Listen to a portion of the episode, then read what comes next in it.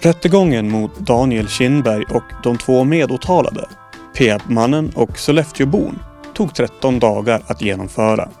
Ett stort material skulle avhandlas och en invecklad tes läggas fram av åklagarna.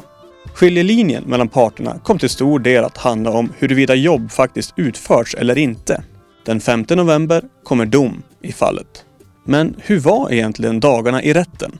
Och hur lyckades åklagarna och försvararna med sina uppgifter? Det ska vi försöka reda ut. Välkomna till ÖP-podd. Dagarna innan domen mot Daniel Kindberg.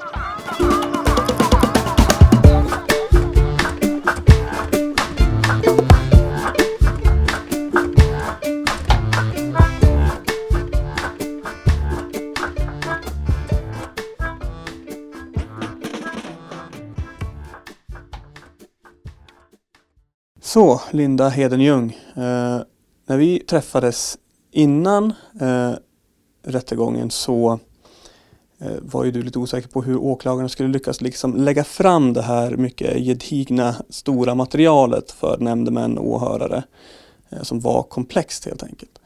Hur tycker du att de lyckades med det? Ja, inledningsvis så, så inte så jättebra, höll jag på att säga. De räknade med att de skulle ta nästan två dagar på sig. Och åklagaren Niklas Jeppsson inledde med att högläsa ur stämningsansökan, vilket gjorde det ganska rörigt väldigt fort. Och så tänkte jag, är det så här det ska pågå i 13 dagar så blir det väldigt långt. Men ganska snabbt så skiftade de fokus och så hade de en presentation på flera stora tv-skärmar inne i rättssalen. Där de hade grafiskt visat tidssammanband mellan handskrivna lappar, mejl, fakturer och utbetalningar till ÖFK. Så att det var väldigt pedagogiskt upplagt och tydligt att de har lagt mycket tid på att tänka igenom hur de skulle visa det här. Hur eh, upplever du att, ehm, eller vad fokuserade eh, åklagarna sin tes på? Alltså, vad var huvudtesen som de drev i den här rättegången? Ja, det man kan säga är att de visade gång på gång att initiativet kom från Daniel Kindberg att eh, Sollefteåbon i det här fallet då skulle skicka en faktura eh, till Peab och sen så skulle pengarna tillbaka till ÖFK. De hade flera exempel på när det var panik i ÖFK efter pengar. Och så drogs den här processen igång via Daniel Kindberg då som ledde till att flyttfirman sen sponsrade ÖFK mer. Mm. Försvaret då, hur lyckades de eh, förklara detta? Vad, vad fokuserade de på så att säga?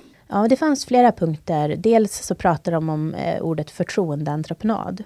Att inom Peab använder man det här systemet för att se till att, att alla jobbar tillsammans. För en förtroendeentreprenad bygger på förtroende. Man öppnar böcker, man hjälps åt. Så att de menar på att det här instruktionerna som Daniel Kindberg skickar, det är en slags eh, allmän del i hur Peab jobbar. Och sen siktar de också in sig på att jobb faktiskt har utförts. Och det säger ju inte åklagaren emot, utan nu är det ju en tvistefråga. Säger åklagaren att inget jobb är utfört, eh, eller visst jobb är utfört. Så att det är väl där någonstans det landar, tror jag. Mm. Ett svårt fall på många sätt, som ju ekonomisk brottslighet ofta är. Har du fått någon uppfattning om liksom vart på skalan just det här fallet hamnar? När det kommer till, kommer till liksom komplexitet och hur eh, invecklat det är jämfört med andra liknande rättsfall.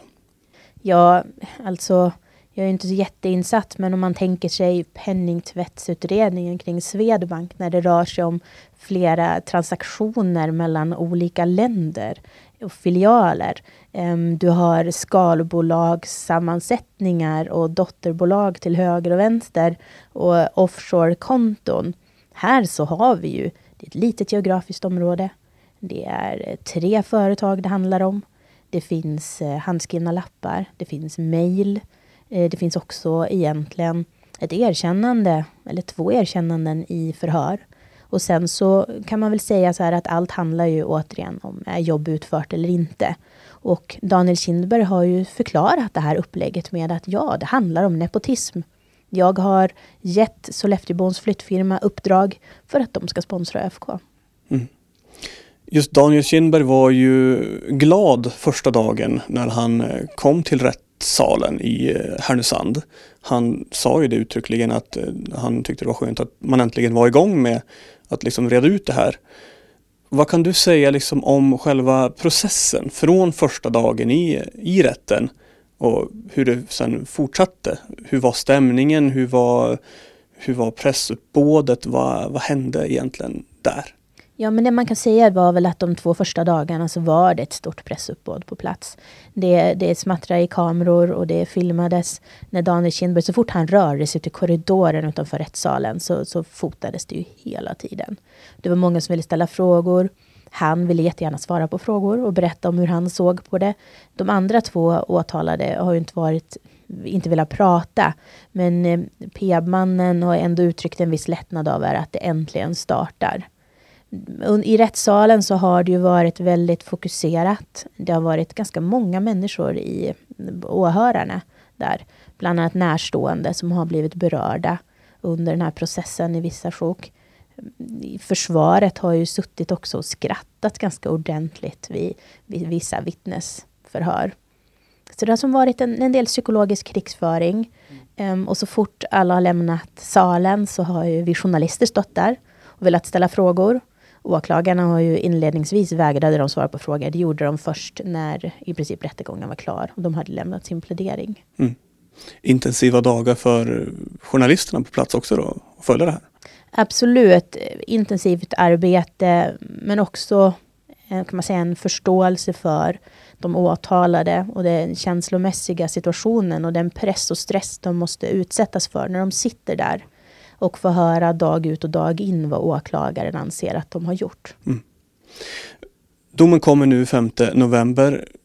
En månad ungefär efter, eh, efter liksom eh, sista rättegångsdagen. Vad, vad var det som gjorde att det tog, har tagit så lång tid liksom att komma fram till ett resultat i fallet? Ja, man kan säga att det är fem veckor. Ehm, det är faktiskt en relativt överraskande lång tid. Men någonstans så landar i att det är ett komplicerat fall, även om det är ett litet område. Så har vi en situation där försvaret å sin sida säger att aha, eh, åklagaren säger nu att det har utförts ett visst jobb, då faller hela åtalet.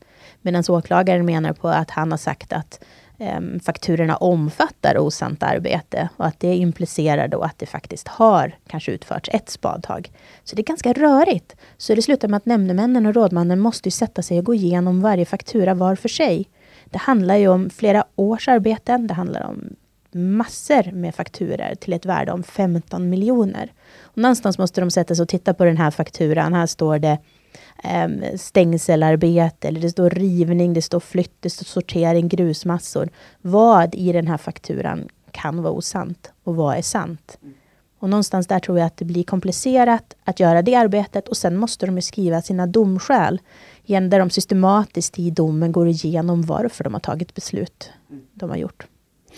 Och sen så kommer det ju inte att sluta där eller här Eh, med största sannolikhet eh, oavsett liksom utfall i den här rättegången, eh, vad, vad liksom tingsrätten kommer fram till så tror man väl ändå att det kommer bli ett överklagande till hovrätten också. Ja men precis. Det sista som hände dag 13 var att Daniel Kindberg bad att få ordet. Han förklarade hur han har sett på hela den här processen som han menar, den här vendettan och häxjakten och eh, saker som har skett i media. Och så avslutade han och sa att säga till åklagaren att inte överklaga domen. Um, det kommer ju hända. Oavsett resultatet så, så är jag helt övertygad om att domen kommer att överklagas. Jag pratade med åklagare Niklas Jeppsson eh, häromdagen och han sa att det är i hovrätten det kommer att avgöras. Mm. För även om eh, han fälls, Daniel Kindberg, och de två andra så kommer de att överklaga det har de ju inte svarat på, men med tanke på hur deras inställning är till de brott de misstänks för, så har jag svårt att se att någon av dem bestämmer sig för att, bara gilla läget och ta ett fängelsestraff. Mm. Hur följer man det här på bästa sätt då för våra läsare och, och de som lyssnar på oss och ser oss? Hur följer man vad som kommer att hända framöver? Ja, dom faller ju på måndag, tisdag den 5 november klockan 11.00.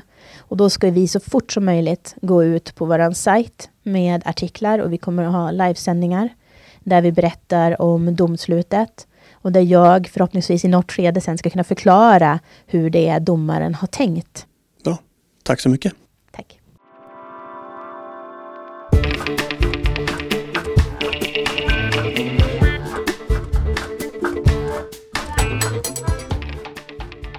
Det här var då allt från e ÖP-podd för den här gången. Jag som gjort programmet heter Petter Hansson Frank och medverkande var grävande reporter Linda Hedenjung. Musiken i avsnittet är gjord av Geris och låten heter Blind Love Dub och finns uppladdad till sajten Creative Commons. För att inte missa framtida avsnitt så får du gärna prenumerera på podden i din podcastspelare.